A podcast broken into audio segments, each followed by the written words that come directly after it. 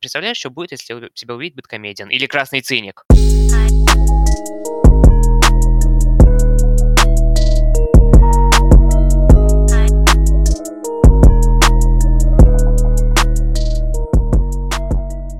Всех рад приветствовать на новом выпуске сухих подкастов. Это необычный выпуск, скажу заранее, потому что необычная причина. Дело в том, что у меня есть одна проблема. Я обратился за помощью. Дело вот в чем. Я посмотрел весьма нашумевший прошлогодний фильм «Пылающий», и у меня возникли с ним серьезные проблемы. Для того, чтобы решить их, я позвал к себе в подкаст двух человек. Это Олежа Ковалев и Максим Шадов. Ребят, привет. Привет, Никит. Привет, аудитория. Чисто, чисто эксперты по азиатскому кино пришли, сейчас mm-hmm. мы тебе объясним все. Как минимум один. Давайте ну, я да, начну... Я, да, я здесь. Я здесь. Давайте начну с очень простой, банальной и максимально общей мысли, точнее вопроса. Что произошло? Никита, и так вопрос. Вопрос, что могло со мной произойти не так? Да ничего. Ты фильм посмотрел, тебе он не понравился. Все. Я, э, я просто для зрителей поясню весьма характерный момент, что э, мои собеседники оценили фильм на максимальные оценки. Одни из... Я оценил фильм максимально средний. И мне интересно, э, как, что именно произвело впечатление на них, что они решили, что этот фильм достоин таких оценок? Что пропустил я? Поэтому давайте на, начнем с Максима. Мак, Макс, что произвело на тебя впечатление в «Пылающем»? Почему так?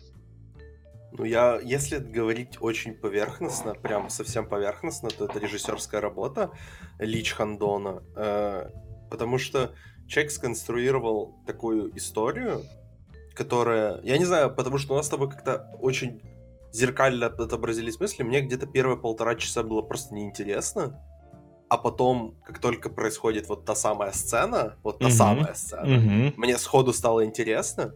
Мне сходу первые полтора часа фильма стали интересны. И я смотрел уже, уже заканчивал смотреть фильм с огромным, опять же, интересом. Э, просто потому что за, за одну сцену он сделал все, что происходило до этого, на, то есть оно набрало смысл для меня лично, именно в тот момент. И тогда персонажи, их действия стали иметь какой-то, какую-то цель, какую-то мотивацию. И я понял, собственно, понимал, начал вроде понимать, к чему вообще клонит сюжет. Э, потом я снова не понял. А потом фильм закончился, и мне было очень интересно я начал искать какие-то интерпретации, свои какие-то, там, от Олега того же, э, взял его интерпретации и просто понял, что этот фильм потенциально, он будет становиться для меня лучше с каждым днем, которым я о нем думаю, и с каждым просмотром. Поэтому, то есть, я ему потенциально поставил очень высокую оценку, э, потому что, может, сейчас я не думаю о нем как о каком-то там шедевре, в отличие от Олега, но он потенциально у меня им станет. Окей, в отличие от Олега, что думает сам Олег?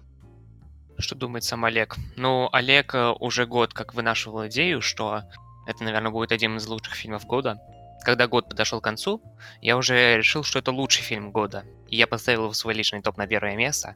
И вот э, не хотелось бы уподобляться режиссеру Ли Чандону в этом плане и как-то обратить внимание на слушателей этого подкаста, подкаста э, или ревью, как, как ты это назвал?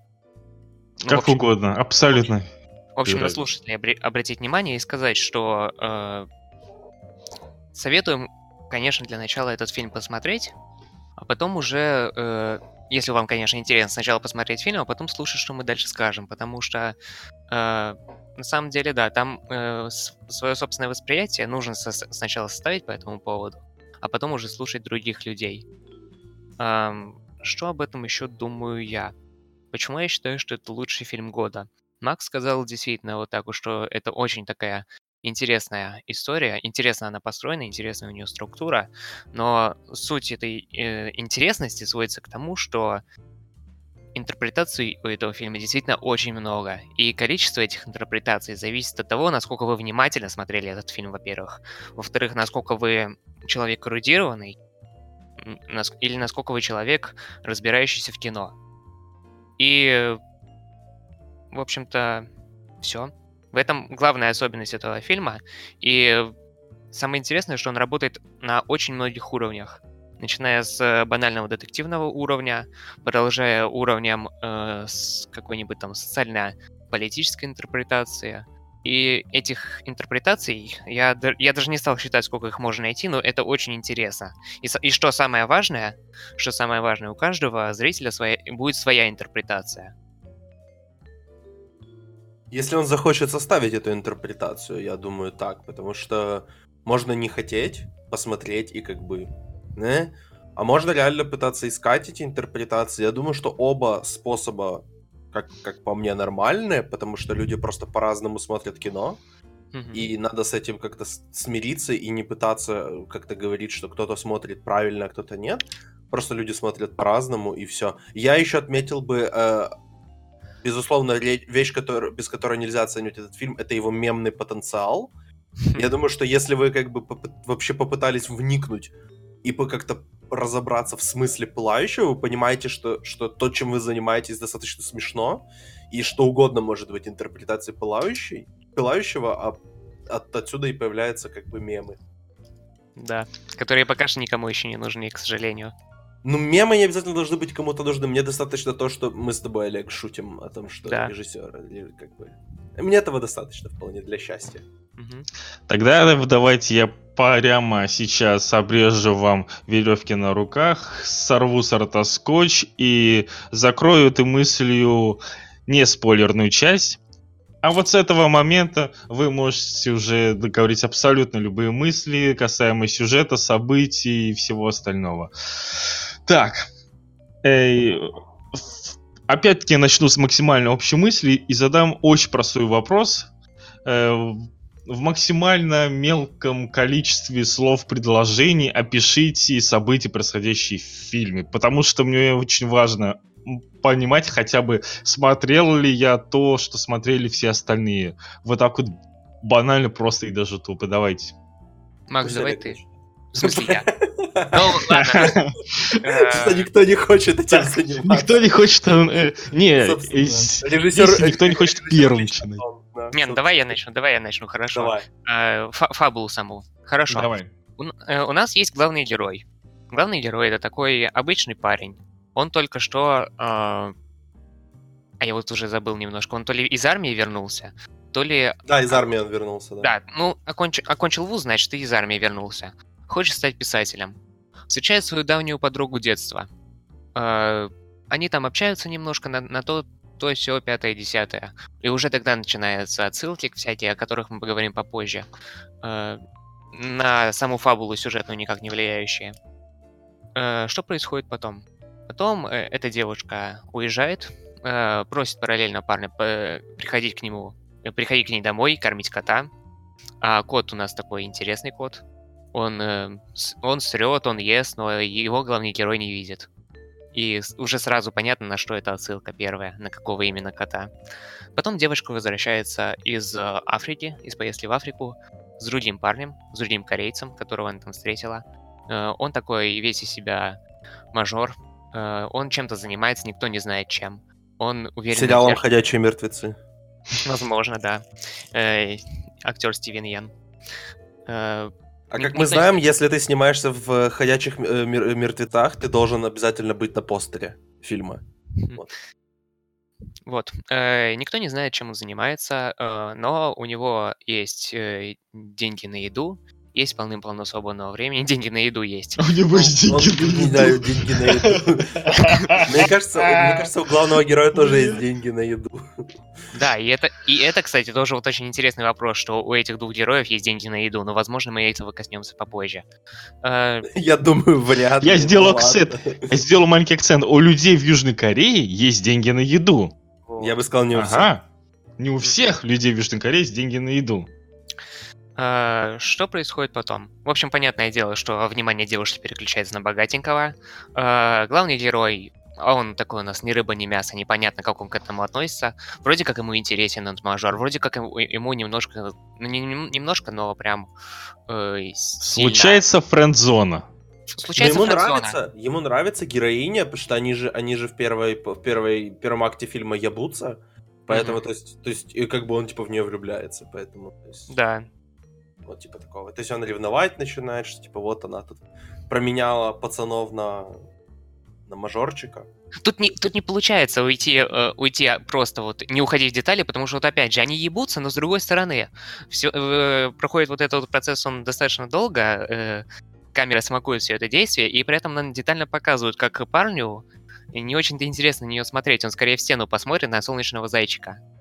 И потом он еще будет смотреть вот это вот окно, из которого шел солнечный зайчик, и мастурбировать на этого солнечного зайчика вот, в окошко. У, у, вот тут маленький вопрос про смысл. Он дрочит на эту башню или на кого? А, возможно, возможно, на башню, возможно, на свет, который оттуда Окей. исходит. Хорошо, а, идем но дальше. так или иначе, э, что, что эта башня значит, нам, нам еще предстоит разгадать. Что дальше? А что дальше происходит, Макс? По-моему, дальше, собственно, происходит вот это... Ну, что, типа, они там тусят, они что-то ходят по городу, то есть они постоянно натыкаются друг на друга, они там... Он там предлагает ей встретиться, она с собой берет мажорчика, он сначала не хочет, потом туда-сюда, они там что-то тусят, а потом, собственно, самое главное, к чему подходим, происходит, собственно, вот эта сцена, которая очень самое главное, когда они, э, они приезжают к ней, э, то есть девушка и ее вот этот мажорчик Стивен Йен, они приезжают в гости к главному герою, mm-hmm. и она... она на дачу. А, мы вообще пропустили, на самом деле, очень важную деталь, то, что нам постоянно во, во время фильма, то есть она, она говорит, она описывает их детскую дружбу с помощью своего воспомин... там, воспоминаний о том, где она росла, и он из-за проблем со своим отцом должен вернуться э, домой э, и жить как бы в том, в, как бы в том доме, где он рос, когда был маленьким. И вот как бы что, она тоже оттуда, и вот они поэтому туда поехали, и в, в течение всего фильма нам как бы постоянно ставят под сомнение, что как бы она оттуда, или она не оттуда, или это какой-то наеб, или что, что происходит. И вот они приезжают э, в гости, собственно, к главному герою. Как зовут главного героя, чтобы проще, проще было? А. Джинсу. Джинсу, Джинсу да. Джинсу. Э, при, приезжают к нему домой, то есть вы, вы поняли, кто вам сидит пылающего объяснять. Человек, который смеется над именем Джинсу. Эм, приезжает к нему домой, она накуривается, что-то там где-то идет валяться, и он, и, и мажорчик дел, делится с э, Джинсу э, своим каким-то фетишем. Скорее Просто фетишем. Фетиш это его развлечение какое-то или что-то такое, что он, что он э, находит какие-то э, заброшенные склады и сжигает их. Теплицы. Не склады, теплицы. Теплицы, да. Окей. И он их сжигает, потому что это прикольно, и они горят клево, классно, и вот ему кла- весело. Джинсу что-то там удивляется, что как же так, это же чья-то теплица. Потом он говорит, ну, мы вообще приехали сюда, чтобы... Типа, я приехал, чтобы найти теплицу и сжечь ее, типа, здесь где-то в районе. И он говорит, я сожгу ее там скоро. И то есть в какой-то момент начинает... То, то есть это как будто выглядит, как будто он говорит... То есть что типа он имеет в виду не теплицу, а вот эту вот эту телочку. Что он ее э, что он ее типа сожжет, убьет, что типа такого. И он что это... у нас следующее. Да, что типа, как вот, что он такой Голберг. И огонь это гарпун. Да. Метафоры похуже, чем в пылающем, если честно. Еще надо Просто... было обратить внимание на то, что главный герой, он э, хочет тупенький. стать писателем. Ну да, ну не то чтобы тупенький. Вроде бы он тупенький, но вроде бы и нет. Тут весь фильм, на самом деле, на таком дуализме построен, так что ни о чем, ни о чем не смейте никогда утверждать точно. Потому что это только ваше да. восприятие. Тут обязательно. Вот что, что, что не показано в этом фильме, это у, этого, у этой херни обязательно будет вторая сторона. Ну, ты вообще утверждаешь, насколько я понимаю, из твоей интерпретации фильма, что вот после этой сцены все, что дальше происходит, это это, собственно, не, на самом деле не происходило, это он сел писать роман. А, возможно, вообще никогда ничего этого не происходило. Возможно, от начала и до самого конца это все действие романа, который он пишет. Главный герой писатель, да. Но если а все это... Но если как бы весь фильм это, это его роман, то я, я, я просто не совсем тогда понимаю, это повышает ставки или понижает ставки? Я вот не могу... Да, вот это основной вопрос теории, которые можно строить, исходя из недосказанности всех моментов фильма, они работают в плюс или в минус? Ну, смотря а, чего ты ждешь от фильма. Смотря чего ты ждешь от фильма, если ты хоч- хотел посмотреть какой-то там прям прямолинейный детективчик или просто прямолинейную какую-то интересную историю, тогда... Я наверное... жду от фильма цельных ощущений, неважно в чем будет эта цельность, в, в сюжете или в инструмент постановки. Ну, смотри, опять же, цельность сюжета э, для тебя это не то, что цельность сюжета для Олега, например. Это тоже как бы достаточно субъективная вещь. И просто тут как бы все сваливается к твоим ожиданиям, и дополни... то есть какие-то второе, третье, четвертое, десятое дно, и, и которое фильм себе как- как-то пытается выстроить, это... Ну, это просто так есть. И сложно говорить, это работает в плюс или минус фильму, потому что это просто так есть. А, а нравится тебе уже это или нет, это уже твое право. Кроме того, вопрос к тому, что такое целостность сюжета, потому что в моем понимании этот сюжет, он абсолютно не целостен, и сделан, и сделан это абсолютно специально. Э, чтобы, собственно, зритель включал мозг, ну не мозг, ладно, а фантазию, и додумывал самостоятельно то, что нужно додумать. Вот эти вот мастерски вставленные белые пятна в сюжет, которые наполняются зрительскими интерпретациями, это именно то, что говорит о на целенаправленной нецелостности, нецелостности сюжета. Что-то в духе интерактивного кино, интерактивных Нет, видеоигр. Не сравнивай, не сравнивай. Ну, в интерактивном кино тебе конкретно говорят, что ты просто должен делать выбор. Здесь тебе выбора не дают, здесь тебе просто как бы дают ну, это как, знаешь, если, тебе, если, перед тобой, если перед тобой кладут белый лист бумаги, это тебе дают выбор или нет? Ну, то есть, и тебе говорят, нарисуй что-то. Это тебе дают выбор или тебе не дают выбор? Ну, мне дают это выбор в рамках предоставленного ресурса, в рамках листа. Ну вот поэтому интерактивное кино тебе как бы и дает, э, собственно, ты, ты, как в Бандерсначе, ты выбирал из двух опций, иногда там, иногда чуть больше было. Э, здесь ты не, тебе не дают опции, ты просто сидишь из, из как бы заполняешь э, и, под, и как-то подставляешь то, что есть. А а лист бумаги это был бы просто тебе дали, как бы, и твои опции заканчиваются на количестве карандашей или красок или чего-то там, которые тебе дали. Окей, хорошо, тогда давайте обусловимся и, и закрепим такой блок вопросов. Какие моменты в фильме четкие, ясные с точки зрения с точки зрения фактов, что в сюжете есть факт, который должен быть очевиден и понятен сразу. Ну, То есть... Джинсу, ну, Джинсу это человек, и он существует. Все. И да. я имею в виду э, то, что Бен это убийца, это факт или нет? Нет, конечно. Нет. Не, не, абсолютно нет. Вот я об этом и спрашиваю. Вот такие моменты, какие являются фактом, а какие нет? Uh, то, что Хэми это абсолютно точно девушка. Была она или нет, это вообще вопрос. Uh, собственно, вот нужно обратить внимание на одну интересную деталь, что, несмотря на то, что герой тут ни рыба, ни мясо, совершенно абсолю- абсолютно неинтересный персонаж, которому ни- никак невозможно он переживать. Он, он овощ. овощ. Он абсолютный овощ, ходит постоянно с открытым ртом, потому что вот хочется ему по да. нижней захлопнуть и сказать, ты рот закрой, пожалуйста, не могу думай, тебе сука, сопереживать. Думай. Не могу тебе сопереживать. Ты, ты вообще представляешь, что будет, если тебя Бэткомедиан увидит? Ты представляешь, что будет, если тебя увидит Бэткомедиан? Или Красный Циник? Я пошел гуглить, мне интересно, писал ли что-то Бэткомедиан по этому фильму. Да, да он в жизни... Да, навряд ли. Есть. А, ну так вот, что важно, несмотря на то, что mm-hmm. это, этому персонажу абсолютно невозможно сопереживать, режиссер нахальнейшим образом пихает нам его в каждую сцену. То есть это буквально весь фильм целиком и полностью построен на point of view главного героя. Да. Нет ни одной сцены, ни одной сцены, за, за исключением одной, за исключением одной сцены в самом конце, где этого главного героя, которая не идет от лица главного героя. В самом конце есть сцена, которая, когда главный герой наконец-таки, блядь, садится писать свой роман э, в квартире пропавшей девушки. Она потом пропадает, мы немножко, немножко потеряли нить фабулы. Но, в общем, она потом пропадает. И он, э, пройдя через все мыслимые и немыслимые э, внутренние переживания, как, как сказал Никита, свою внутреннюю шизофрению, он наконец-то садится писать в ее комнате роман, И после этого камера переключается на Бена, на нашего мажорчика. Единственный раз за фильм. И показывают, как он э, надевает на глаза контактные линзы и идет красить баб. Из э, своего маникюрного набора, которого Джон Су почему-то очень испугался, когда в, одной, в, одно, в один раз из посещения его квартиры зашел в туалет. Так вот нахрена мне это? Чтоб ты думал, блядь. О чем? О чем-нибудь, чтоб ты думал.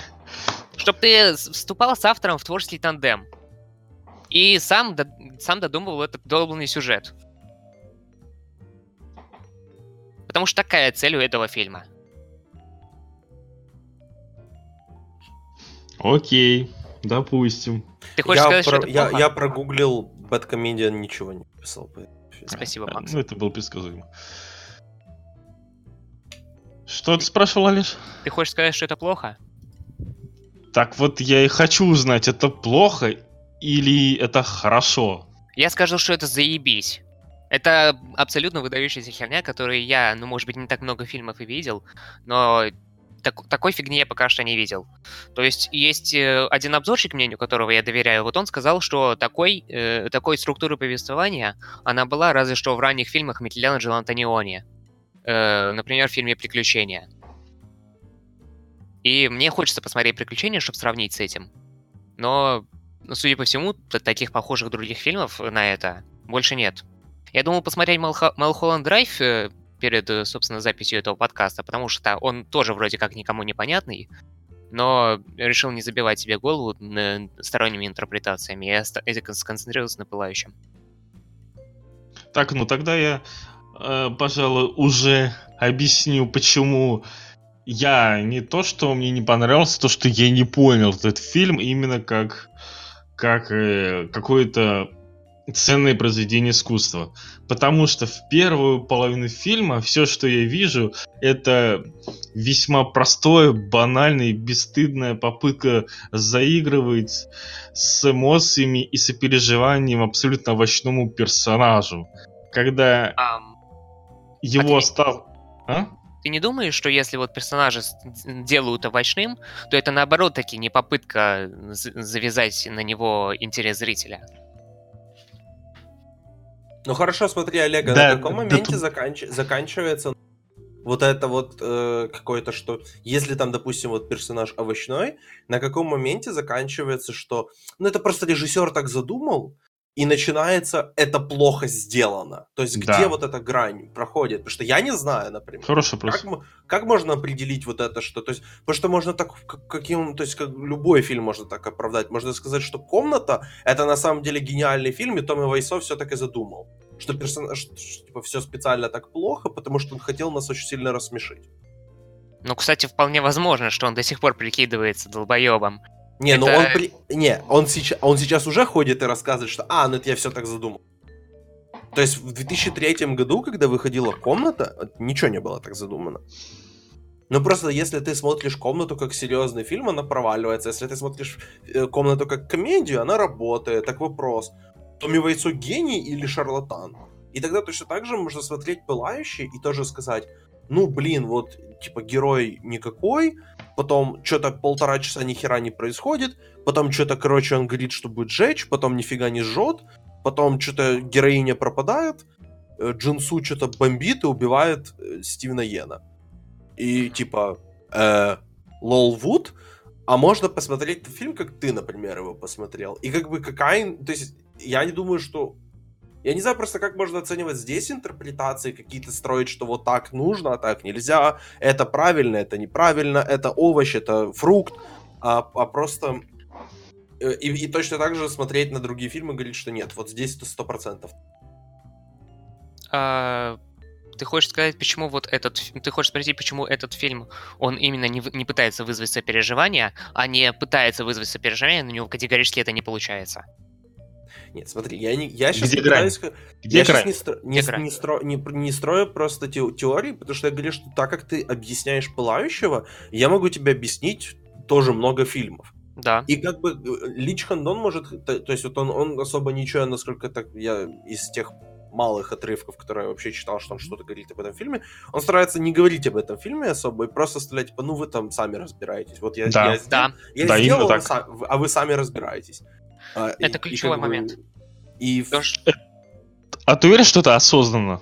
Ну, фильм, Да. подожди, фи- фильм начинается в моменте, когда ты заходишь в кинотеатр или запускаешь его на компьютере, и заканчивается в моменте, когда он заканчивается, и ты выходишь из кинотеатра.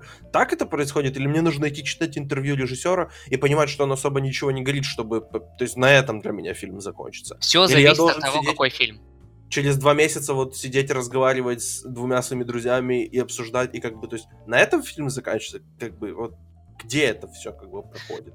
А, давайте просто обратим внимание. Вот опять-таки, ты поставил у нас две крайности. Как, собственно, вот в, в этом вот фильме все двоично.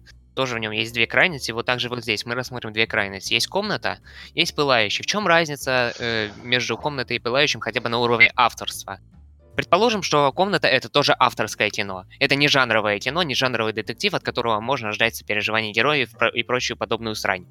Э, разница в том, что комнату снял хрен пойми кто, на самом деле. Вот до сих пор никто не понимает, кто такой Томми Вайсо, насколько бы интересным Он вампир. героем. Да, он вампир. Снял... Вампир снял э, комнату. А кто снял э, Пылающего? Кто такой Ли Чандон? В первую очередь это человек, который оканчивал... э, э, как это сказать? У него высшее образование литературное. Э, Он был э, писателем, он начинал как писатель. Потом начал снимать фильмы по собственным сценариям. Одно время он был мини- министром культуры, блядь, э, в Южной Корее. После этого он с поста ушел и продолжил фильмы снимать. То есть, э, понятное дело, что этот человек, он, ну... Скорее всего, если он что-то сделал, такое вот, то он сделал это целенаправленно. А Я что хочу, делал чтобы Томми Томми Вайсо? Вайсо стал... Я хочу теперь, чтобы Томми Вайсо стал министром культуры Польши. И чтобы этот аргумент начал работать. Этот аргумент работает. Окей, я тогда немножко продолжу свою мысль. Так вот, э, мне показывают э, в навязывании каких-то очень банальных, очень детских уровней возраста 12 лет эмоций, э, пиздостраданий овощного человека, при этом мне назойливо ведут повествование исключительно от его лица. Если бы в фильме были какие-то сцены от лица, например, эм, это... э, Как же ее зовут? От лица Хэми, то я бы начал задумываться, что надо с разных сторон смотреть на фильм, что здесь происходит. Но так как мне ведут картину только от одного лица, и через его мозг э, мне пытаются доносить эти пиздострадания, то, соответственно, я на- начинаю испытывать некомфортное ощущение, потому что больше мне ничего не предлагают. Что я дальше вижу? В картину добавляют человека, Бена, который просто мажор, который не способен изъясняться нормальным человеческим языком. И, и вот этот вот вопрос, вот эта реплика, типа, объясни мне, что такое метафора. Это в реальной жизни воспринималось бы прям как такой позерский выебон. Прям человек не может нормально объяснять обычные вещи, он не может обсуждать, ему обязательно надо себя как-то позиционировать. Только вот такой момент, что этот фильм это, возможно, нереальная жизнь. Ты воспринял все это вот именно таким образом, ты говоришь, будто что э, В смысле Тебе на- нереальная жизнь? да, в том-то и дело, что я тебе уже говорил, это возможно процесс, собственно, создания сценария. А что фильму. мне должно Или об этом романа. говорить? Тот факт, тебе что то- он хочет стать писателем, только это То, что факт. он стал писателем. Этот фильм и есть роман. Так то, он что- может что-то писать до, может писать что-то после. Может быть. Я... Может быть, это история поиска его вдохновения. Вполне Олеж, а, а если бы нам показали одну сцену в середине, как он что-то пишет, и тогда бы она просто рушила на корню теорию, потому что до этого нам показали одну сцену в начале, одну сцену в конце, то есть он, может быть, это писал, нам показали, что он как это дописывает. Это что-то на уровне Хоббита. Нам покажут, что это все писали, вот. Что это воспоминания, что это эти события. Это, это не просто приквел в «Властелин колец», а это именно вот сейчас он пришел домой и пишет вот это. М? Ну, А еще раз, в чем просто вопрос? загнать этот фильм в какие-то рамки, чтобы тебе было просто проще его интерпретировать. Я правильно понимаю твою претензию к этому фильму? Я хочу понять, с какой стороны мне надо воспринимать фильм, потому что, извините, То но есть, которое ты хочешь. Да. я хочу сначала понять, что мне хочет сказать режиссер. Он тебе Понимаете? ничего сказать не хочет. Я тебе скидывал еще интерв- интервью, вот это вот его ответ на вопрос, который говорит, что я не из тех, кто хочет что-то сказать. Я хочу задать вопрос. Вот и все. Я тебе говорю, он просто пришел тебе, положил, что называется, э, там, не знаю, разрисованный лист бумаги и говорит, «Ин- сиди, разбирайся. Э, Кроме того, Никит, можешь, пожалуйста, повторить конкретно вот в одном-двух предложениях свою претензию по поводу вот он пишет, а потом что ничего не меняется? Я ее не очень понял просто. Ну, ты сказал, что э, этого, может быть, на самом деле не было, потому Да. что это поиск вдохновений, он искал сценарий, и типа в конце он пишет. А все, всего этого могло на самом деле и не быть. А если бы он как бы не искал вдохновения, а в середине фильма нам показали какой-нибудь э, короткий мом- момент, где он что-то пишет, то есть он ничего не искал, он, он время от времени что-то дописал. Тогда как это интерпретировать? Не как большой, сложный поиск вдохновения, а как Ты нечто гораздо более простое. Ты спрашиваешь, что было бы, если бы в фильме было по-другому, но в фильме не по-другому. В фильме есть, я тебе уже обратил на это внимание, в фильме есть сцена, после которой впервые, вот после вот этой вот сцены, когда он садится писать роман, нам впервые показывают сцену не от его лица. Впервые, вот на самом деле в этом и суть. Мне кажется, что вот специально такой э, герой, ни рыба, ни мясо, чтобы э, не то чтобы проще было зрителю поставить на, его- на свое- себя на его место, а ш- потому что на самом деле это постмодернистское произведение. Э, ш- посмо- О, поехали. Да, поехали. Не- не Мне кажется, это дикая будем- недосказанность на уровне ко- комикс-теории. Нет, это- вот э, да, только за одной разницей в том, что в комикс-теории никто из комикс-теории никто не обратит внимания на этот фильм. Э, ты, сбил, ты сбил меня с мысли. В общем, э, не будем ударяться в постмодернизм очень так вот э, обильно. А одна из главных черт, черт постмодернизма это то, о чем постоянно говорит Макс, и ему это очень нравится, что э, никакого объективного восприятия реальности не существует. Субъективно все. Возможно, даже реальности никакой не существует, просто наш мозг ее вот создал вокруг себя, чтобы как-то было проще. Чтобы было как-то проще э, нам не сойти с ума. Но я Да, не думаю, что да, реальность да. не существует, я просто думаю, что существует... Сколько там у нас человек на планете живет? 7, 7,5 миллиардов? Да. Да. вот 7,5 миллиардов в реальности и существует. Семь с половиной миллиарда субъективностей. И я хочу увидеть хотя бы одну субъективность режиссера. Ну, субъективность режиссера он тебе и дал. Вот он тебе Он мне выдал- ничего не дал. Он, Он дал тебе выдал- твою субъективность. Никита. Если, да, как он- ты сказал, э, книга заканчивается на моменте середины фильма, Нет, книга не заканчивается на моменте середины фильма. На, середине фильма происходит вот это вот... э, Хэми раздевается и начинает танцевать, а потом Бен начинает ему говорить, типа, пацан, я теплицы жгу. И вот самое вот интересное. Вот настолько меня вдохновил этот фильм, что я ознакомился с обеими э, его первоисточниками. Э, во-первых, это э, книга Харуки Мураками, по которой был, э, ну, очень, очень, наверное, глу- глупо сказать, что это экранизация этого коротенького рассказа на 10 страниц. Э, но так или иначе.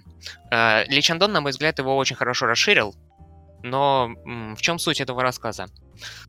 Э, Его сюжет э, во многом повторяет всю вот эту вот хрень, только за тем исключением, что главный герой там, он будто бы сам Мураками, будто бы лицо ведется, э, лицо ведется, описание ведется от его лица. Э, он говорит, что вот типа вот я познакомился с девушкой, вот потом э, появился у нее вот этот вот хахаль, я от нее ничего многого не хотел, ничего многого вот так не ждал. Просто вот когда м, она... В чем отличие? В общем, когда он поехал за ней в аэропорт в рассказе, он начитался рассказов Уильяма Фолкнера. Среди Мгм. рассказов Уильяма Фолкнера есть э, тоже рассказ, называется «Поджигатель». В оригинале Burn Burning.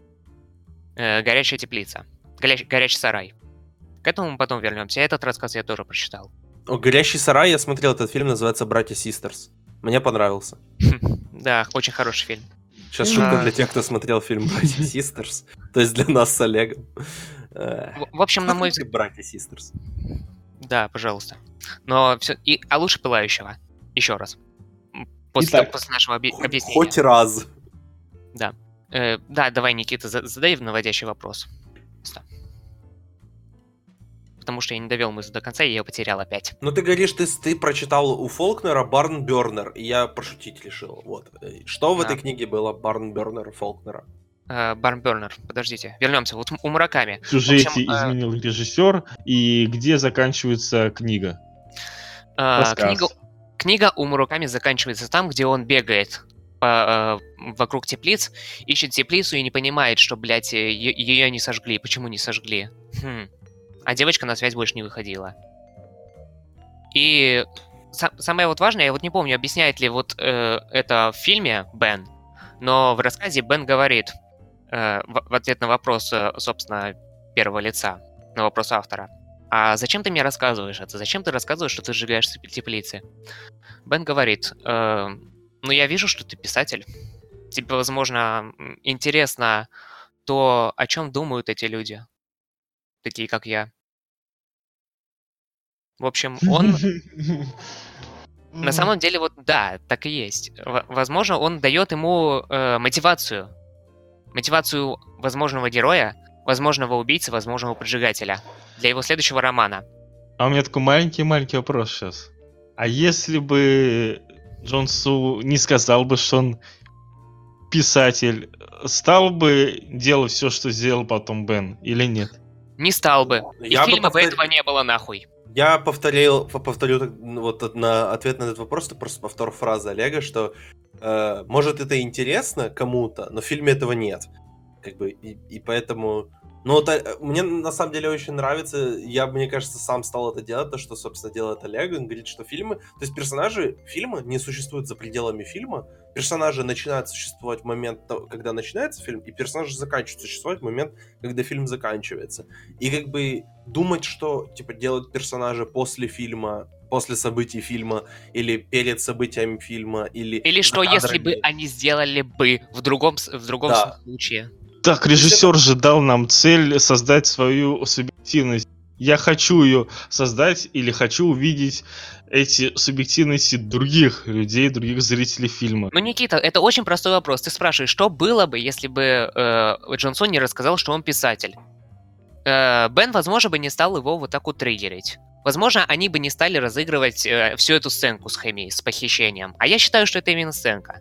То есть вот твое субъективное восприятие привело к тому, что Джонсу, во-первых, э, Бену завидует, хотя была сцена, где Бен говорит, что это он Джонсу завидует, потому что Хеми, э, она о нем очень хорошо отзывалась. И так как не отзывалась ни о ком больше. И она ему очень доверяла. Э, Но ты решил увидеть в этом все такое вот, как это называется, френдзона, зависть, ненависть, гнев. Я увидел в этом абсолютно другое. И мы оба правы, что самое страшное.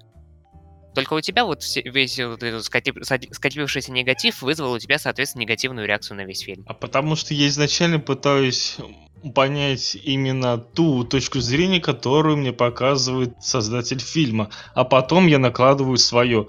И я не пытаюсь изначально, вне данных, которые мне дает создатель, сразу начать создавать свое.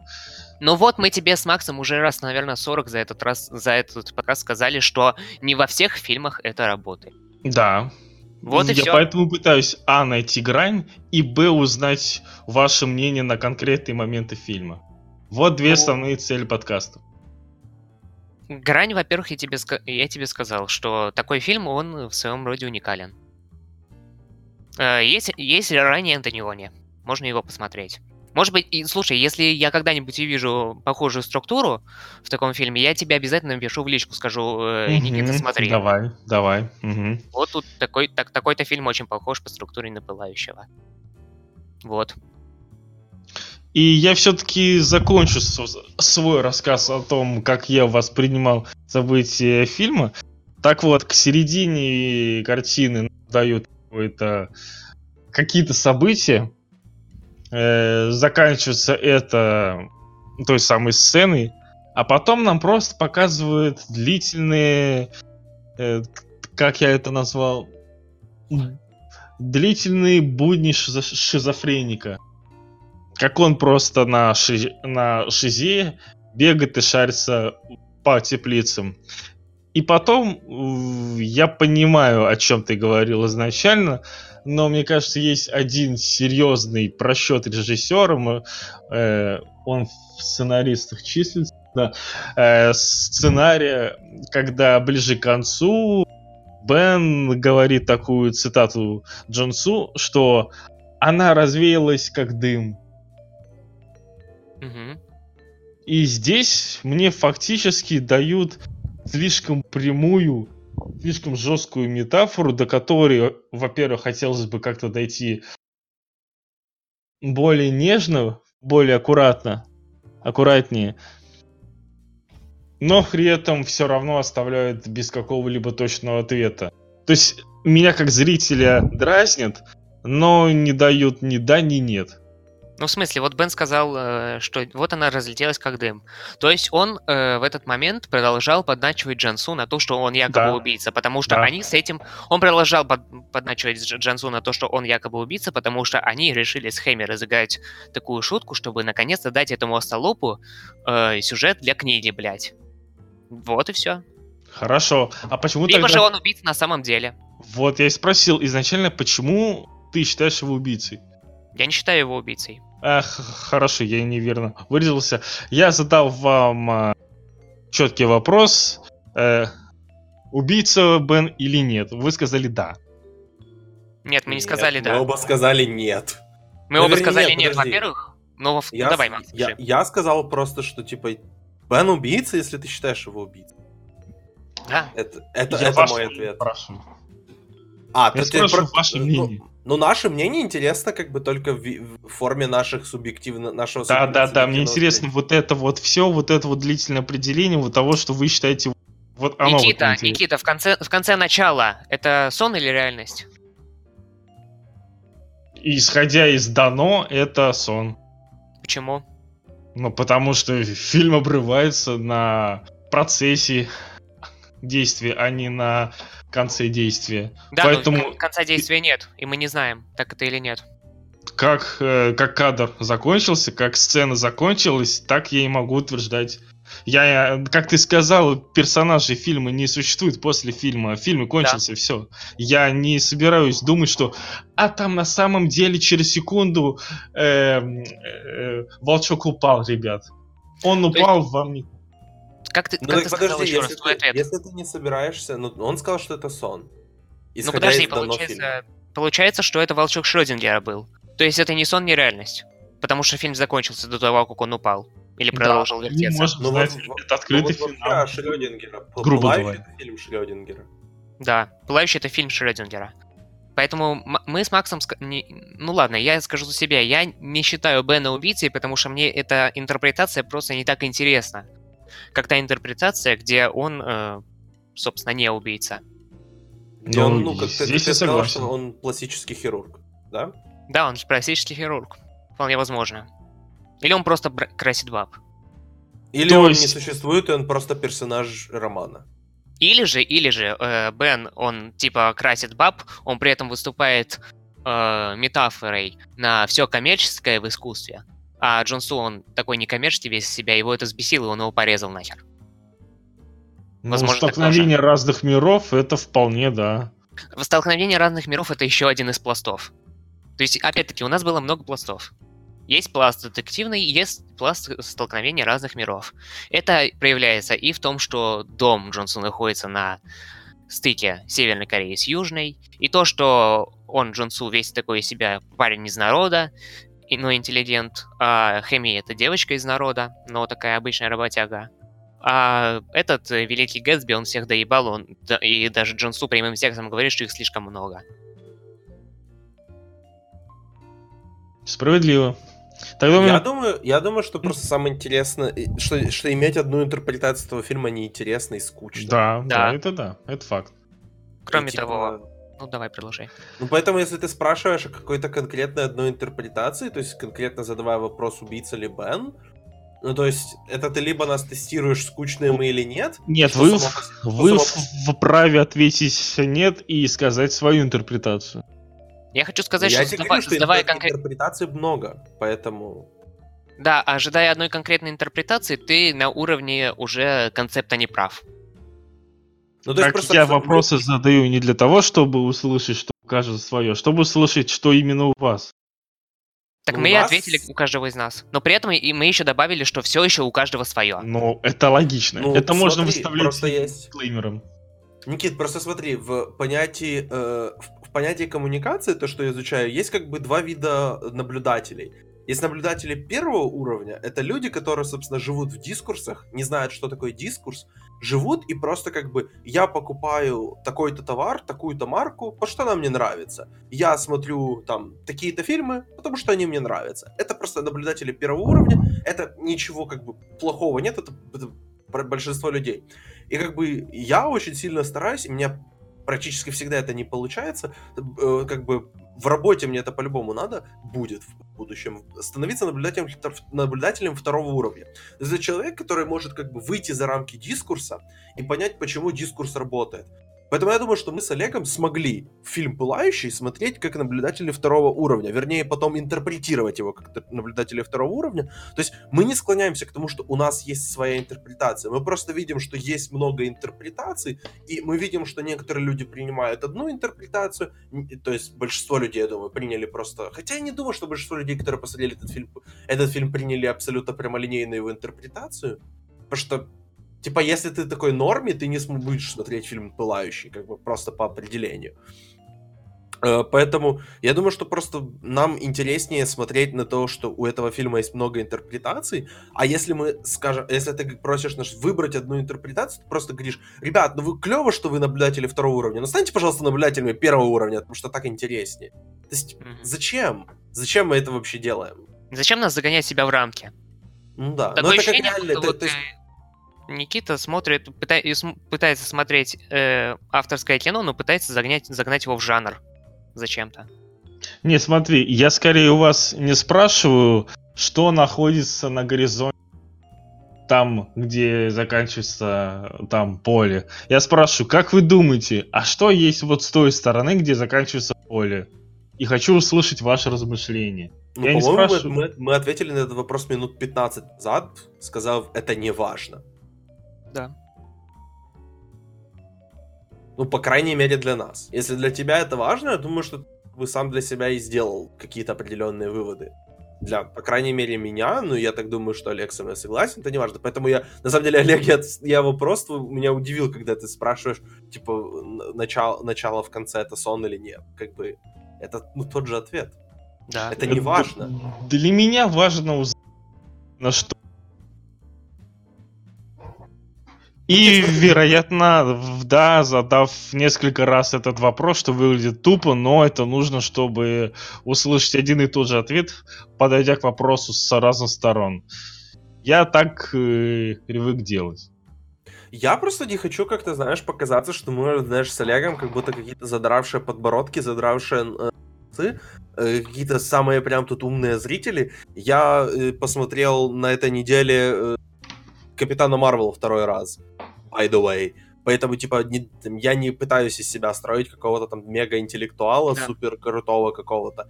Э, Как бы мы смотрим просто фильмы так, как мы их смотрим, и опять же, как я и сказал в начале подкаста, э, каждый смотрит, как он хочет, и каждый имеет вправе, право быть удовлетворенным тем способом просмотра фильмов или сериалов, или чего-либо, или музыки, или искусства, как они желают это делать.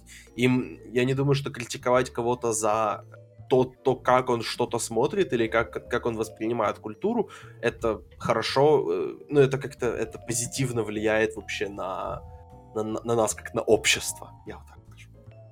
Но самое важное, надо иметь все-таки широкий кругозор, само собой. Ни про какой интеллект речи не идет, само собой. Просто широкий кругозор и открытость к чужим мнениям.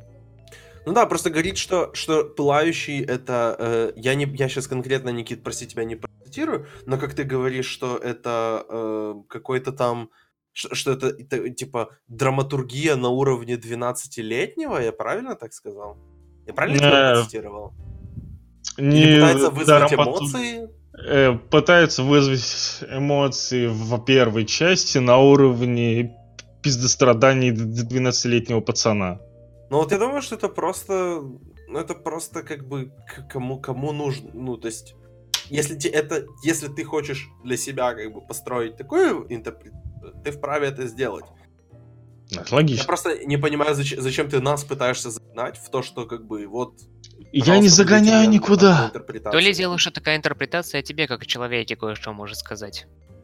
У, Олег, Олег, Скорее спокойно, всего, спокойно. да, разумеется. Э, Даже больше скажу, оно и должно обо мне что-то договорить. В принципе, любые выводы по любому художественному произведению должно много что говорить о зрителе, о созерцателе. Это логично, мне кажется. Да, но одно дело, когда это крепкий орешек, где все от самого от, нач- от начала до конца понятно. Другое дело, это когда фильм, который вот эту вот свою э, такую вот э, тебе так скажу. до- в абсолют. Тебе так скажу. Э, Мне не зашкварно ошибиться, обосраться в утверждениях, чтобы несколько людей отпинали меня хорошими мыслями. Ну да, поэтому мы, собственно, этот подкаст и записываем. Вот. Я хочу задать э, последний по фильму, может быть, самый тупой, бессмысленный, идиотский вопрос, исходя из всего, что мы только что поговорили. Вам не кажется, что сцена убийства была лишней? Нет, не кажется. Она прекрасна. Говорить о том, что в этом фильме есть лишние, лишние сцены, это опять же воз- возвращаться вот на, Мгм, мгм. на уровень, типа... А что было бы, если бы Джинсу посмотрел в этом фильме Звездные войны? Типа... Что мы делаем вообще здесь, если мы это, если мы это рассуж- так рассуждаем? Кроме того, А- мне здесь хотелось повторить э, мысль Антона Долина, почему вот эта вот Мгм. сцена, на мой взгляд, срабатывает. Потому что вот он сказал, что э, весь фильм, опять-таки, мы э, смотрим от лица главного героя. Да, и- ну только в самом конце. И вот он единственный, кто, э, как бы так сказать, э, создает у нас ощущение, будто все мы о нем знаем. Он единственный, э, он единственный, о котором э, герой, о котором мы знаем все. Мы не можем знать, э, провалил, провалилась ли Хэмми в этот колодец, который никто, кроме нее и мамы Джунсу, внезапно появившейся, никто не помнит. Мы не можем знать, э, убийца Бен или нет. Чем он занимается, тоже мы не можем знать. Э, настоящий кот или нет. Ну, в общем-то, с котом там все потом понятно, так или иначе. Да не факт. Я, кстати, бы сказал, что не факт. Ну да. Я, кстати, я тут одну вещь только добавлю, что вот сцена с Джинсу и его мамой, это, наверное, сцена в фильме. Какая? Ну, Еще раз, я- какая? Это сцена с Джинсу и его мамой, когда они вот в Ну, кафе какая? встречаются. Ну, она одна, по-моему, нет? Не, ну А, я имею в виду... Ты ее ты- как ты сказал- охарактеризовала? Да, да, да. Как ты его характеризовал? Ты пропал в этот момент.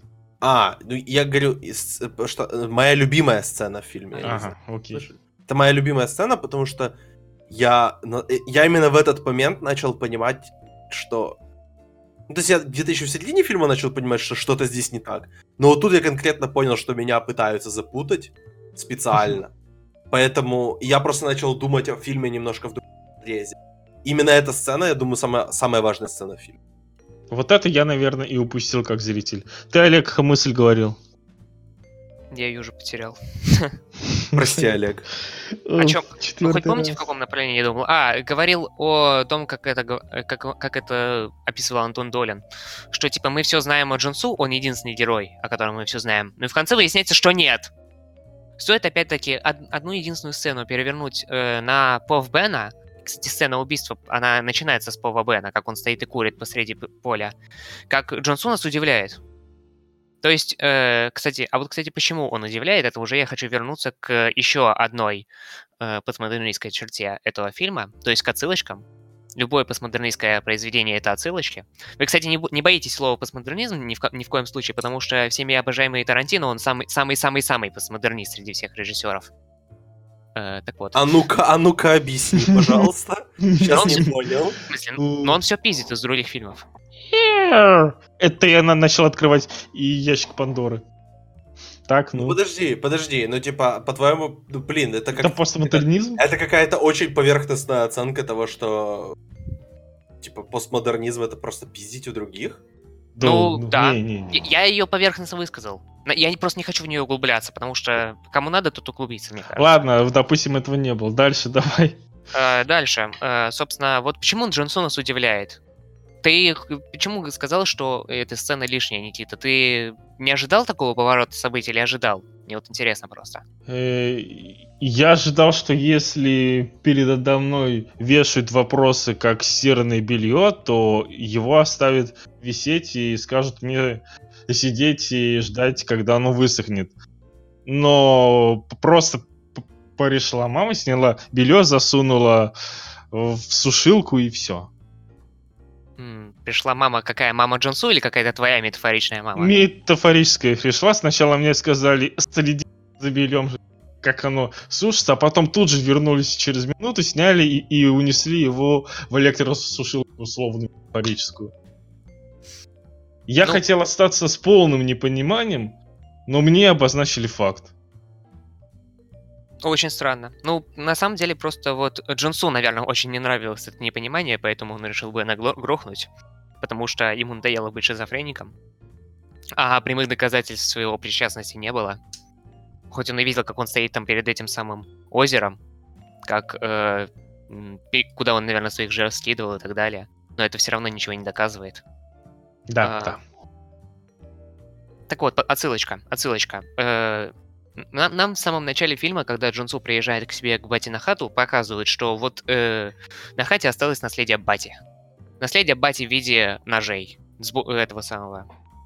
Такого же сборничка. Ну, не сборничка, а как это называется. Вот у Бена есть косметичка, и такой же ящичек есть у Бати Джонсу. Но только там ножики, а не всякие помады и прочая хрень. Так вот, мне кажется, что это этот мотив, мотив наследственности, то есть э, то, что Джансу в итоге поступил точно так же, как его отец, потому что по сюжету э, фильма его отца судят за то, что он кого-то там побил, это отсылает уже к самому-самому первому, первому первоисточнику, э, Бернборнингу Уильяма Фолкнера. Это тот самый рассказ, сюжет, сюжет которого заключается в том, что во, во время Великой депрессии в Америке есть такая семья. Семья большая, но нам интересно два героя. Сын и отец. А, в чем суть? Отец, он такой э, весь из себя э, ренегат. Что такое ренегат? Я просто ну, хочу типа правильное как, слово использовать. Типа как отшельник, не, типа как бунтарь? Да, вот отец ренегат, он, э, он во время гражданской войны был не на стороне э, ни севера, ни юга, ни то, ничего, ни пятое, десятое. Просто мародер. Э, всякие вещи страшные творил. И вот сейчас вот он, переезжая от одного хозяина к другому, э, нарочно делает всякие им гадости, потому что он очень э, озлобленный в душе своей человек, этот отец э, главного героя мальчика. Э, он э, э, говном заляпал белоснежный ковер хозяина плантации. Он э, сжигает его теплицу в конце. Ну, все-таки сарай, да. Он сжигает сарай. А, и в чем суть? А, сам этот рассказ начинается с того, что м- батю судят за, за сжег первого сарая. А сын на вот это вот все смотрит, нам описывает его переживания, и типа он думает, надо, наверное, правду сказать или неправду сказать. Батя меня вроде бьет, а вроде как и он такой всякий, все-таки он мой батя. Могу я с ними жить, с таким отцом, или не могу? В конце концов, когда о, отец опять идет сжигать очередную теплицу, сыночка, во-первых, э, ябедничает на него хозяевам, а потом бежит в лес подальше нахрен, потому что не может терпеть в себе такие гены. А, и вот это вот мотив, он перекликается с мотивом в пылающем а, наследственности. Кроме того, там еще затронут мотив э, социального неравенства, потому что э, опять-таки там поднимается расовый вопрос э, об отношении белых людей к черным э, в, рам- в рассказе, что перекликается в фильме с противоборством таким, в холодной войне с э, интеллигенцией, опять-таки, и правящей элиты, которая, которую отождествляет Бен. Вот, в общем-то, и все. Суть в том, что все взаимосвязано между... среди этих всех произведений, и, блядь, это, это охуенно. Это охуенно, потому что меня, меня фильм заставляет думать. Меня фильм заставляет читать сторонние, сторонние всякие вот эти вот рассказы, стар, э, читать материал про него. Это не та философия, которой вот э, любят писать э, в комментариях всякие там э, зрители Дид онлайна, которые вот типа, во, бойцовский клуб недавно посмотрел, этот фильм заставляет задуматься. Потому что почему он заставляет задуматься? Потому что он сложный, блядь. И то не очень сложный, но для них сложный. Э, бойцовский клуб такой же сложный, как, я не знаю, пачка чипсов. Ну вот, ну просто вот это к тому... Сложность заключается в том, что нужно открыть, как в этом сложность. Да, и вот это вот такая вот э, сложность, именно философия уровня посидеть на кухне и попиздить, какая жизнь тяжелая штука. Вот это вот и ни хера, на самом деле, не про сложность. А вот это вот сложно. И это поэтому охуенно. Сложно именно в том плане, что сложно сочиненно, а не трудно для восприятия. Распутывать все, все вот эти вот ниточки, это, это просто охуенно. Я, я испытал э, огромное удовольствие, э, обращ, обратив на этот фильм гораздо больше внимания, чем два с половиной часа его хронометража. Но о каком фильме мы еще разговариваем уже больше часа? Да. Собственно, это абсолютно бесценно. Э, Максиму есть что добавить какую-либо мысль вообще из Ну, я думаю, что если вы досмотрели до этого момента, дослушали до этого момента, не смотрев еще фильм «Пылающий», все равно я думаю, что вам стоит посмотреть фильм «Пылающий» и как бы Просто посмотрите его как, как какой-то, как это называется, такое как умственное упражнение. Просто как головоломка. Но это не так, как вы знаете, э, э, как вы смотрите условного там Хауса, или вы смотрите условный какой-нибудь там детектив, и вы просто, то есть вы пытаетесь как бы разрешить ситуацию вместе с персонажами, но персонажи сами не являются как бы участниками проблемы. То есть в Хаусе, условно говоря, болезнь, которой болеет больной, сейчас три, три раза я сказал это слово, э, она не является персонажем, и она не является участником событий, точно так же, как персонажи не являются частью этой болезни. И они просто распутают ее, и ты сидишь, смотришь, и под конец ты просто, когда они распутывают, ты такой, о, я вот, блин, какие они молодцы, я тоже молодец, потому что я посмотрел. А здесь персонаж является частью головоломки, и это просто интересно разобрать самому, посмотреть, какие интерпретации нашел, собственно, ты нашел для себя, и подумать, ну, просто я думаю, что ни один фильм не находится за пределами э, оценочного суждения «мне понравилось», «мне не понравилось», но я, я считаю, что просто очень скучно сказать, что мне не понравилось, потому что вот эта интерпретация, одна, которую я нашел, мне не понравилась. Хотя, может быть, может быть, как бы... Просто хорошо, а вот, э, Олег, такой под конец тебе вопрос задам. А что если Лич Хандон не задумывал такого? А что если он просто снял реально, э, реально прямолинейную абсолютно историю, э, которую он потом просто решил очень интересно преподнести зрителю? То есть он, он решил, что вот я не буду говорить ничего об этом фильме, я буду вести себя так, как будто это очень как, как-то э, вот, скры- скрытое, скрыто как бы less is more, что называется, чтобы подогревать как-то интерес, собственно, хипстоты, который этот фильм и будет смотреть. Ну, я отвечу так. Твой вопрос немножко бы отличался от вопроса Никиты по поводу того, что если бы Джон Су посмотрел в этом фильме «Звездные войны», да, я знаю, что Никита не задавал этот вопрос, но все равно, он бы отличался от этого, если бы только в интервью своих Ли Чандон не говорил, что он специально задает вопросы, а не ставит никаких ответов. Но опять же, можно это, э, опять же, он может говорить, что это, опять же, он говорит, что он задает. Он мог вопросы. это не планировать. Я тебе говорю, ну да, это как вот с той цитаты, из э, каком-то, я уже забыл, это было, опять же, второй раз упоминаем у Бэтканина, это он приводил цитату какого-то советского продюсера э, одного из э, фильмов, что там нашли, в общем, какой-то элемент, которому нашли какую-то интерпретацию, при этом этот элемент не задумывался как что-то, это просто был, это просто была часть декораций, а ей нашли какую-то интерпретацию. Опять же... Телега? Э, да, теле, это телега была, я не помню просто какой это фильм был. Э, и я просто вот думаю, насколько важно то, что Ли Чандон задумал то, что у фильма будет несколько интерпретаций, или, то есть, может, он просто не задумал, может, он реально снял прямолинейный фильм, а потом сказал, я снял не прямолинейный фильм, я задаю... То есть, опять же, то, что он говорит, что он задает вопросы, не значит, что он задает вопросы. Это вот, это, абсо- вот эти понятия Этот вопрос, э, его ответ будет абсолютно такой же на, на вопрос, убийца ли Бен. Ну вот правда, вот потому что мне нравится ответ то, что Ли Чандон на самом деле все-таки задумывал об этом. Потому что я смотрел его другие фильмы. Я смотрел э, «Тайное сияние» и я смотрел «Поэзию». Мне этого хватило для того, чтобы считать, что... До сих пор считать, что он, наверное, самый охуенный южнокорейский режиссер сейчас. А я много южнокорейского кино смотрел.